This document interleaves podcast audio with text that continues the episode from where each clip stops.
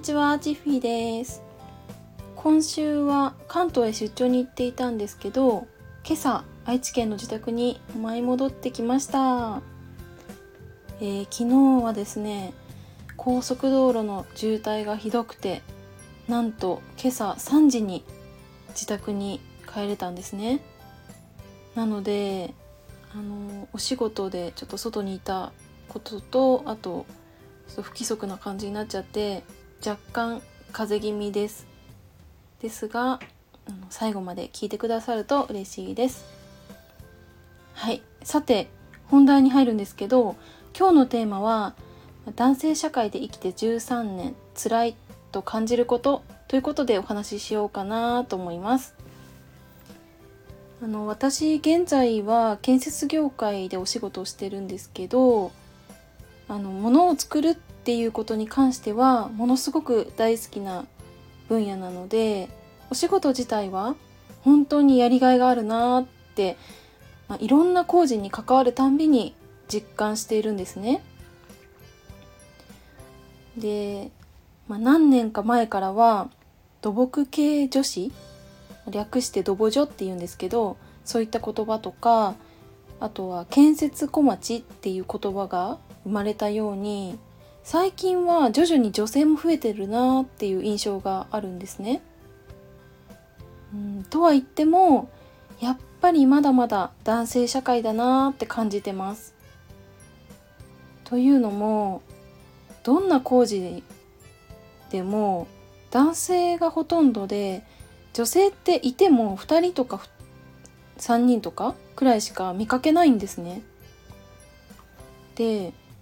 建設工事のお仕事って仕事が始まる前にね作業員さん全員が参加して朝礼をするんですよ。何やるかっていうとみんなでラジオ体操して作業内容を確認したりとかあと危険なポイントっていうのを共有したりするんですね。で私この前100人以上の現場があっ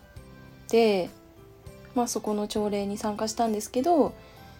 私を含めて女性って3人でしたね。だから、まあ、私そこの現場でマイク持って喋ったんですね。そしたら私が喋るとほら女性の声って珍しいからみんな私の方見るんですよ。でみんなの視線を一気に集めちゃうみたいなっていう感じで、まあ、それぐらい男性社会だったりします。でそうですね。このお仕事をする前もあの高校3年生から理系のクラスにいたのでまあ男の子が多かったんですね。でさらにあの私物理と科学を選択していたこともあって40人のクラスのうちで女の子が8人のクラスにいました。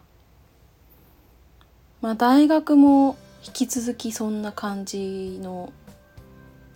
クラスで、まあ、男の子多かったし結局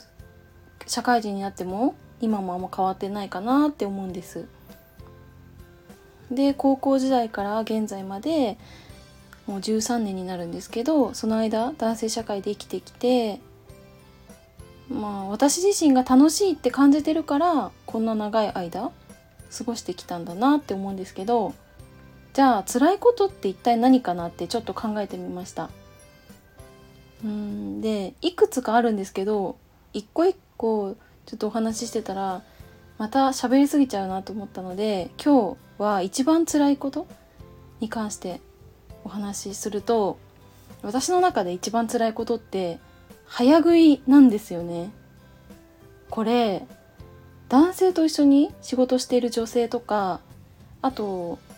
まあ仲良しの友達が男の子だよっていう女性とかあとは彼氏と一緒に過ごす日っていうのをちょっと思い出してほしいんですけどもうね男性って食べるの早いのよ。マジでちゃんと噛んでますかって不思議なくらい早いんですよね。で私もランチはほとんど男性と一緒のことが多くてで男性が例えば1人だけでで私を含めて2人でランチ行くんだったらいいんですけどもうねそこに男性が5人とかいたらもう地獄なんですよ。だって自分多分食べるのって一番遅いじゃないですか。だからそのみんなに待ってもらうのって申し訳ないし遅いとめっちゃ焦るからもう嫌なんですよね。それで、まあ、何をするかっていうとなんか早く出るかつ熱くないかつ量が少ないっていうメニューから選ぶようになったんですね。えー、例えば揚げ物とか明らかに時間がかかりそうなものってあるじゃないですか唐揚げとかもそうですよね。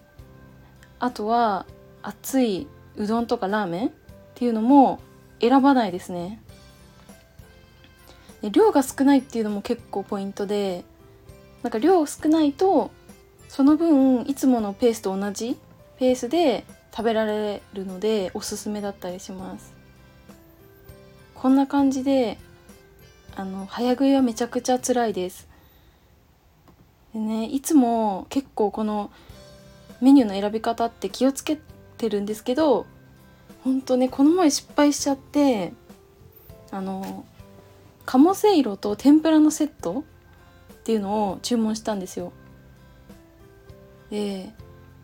鴨せいろってそば自体は冷たいけどそばをつける汁っていうのってめちゃくちゃ熱いんですよね。なんか私冷たいからいけると思ったんですけどそこでまず1個ミスっちゃったんですよ。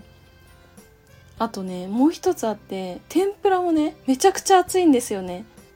もうねナスの天ぷら食べるの必死でしたからねうん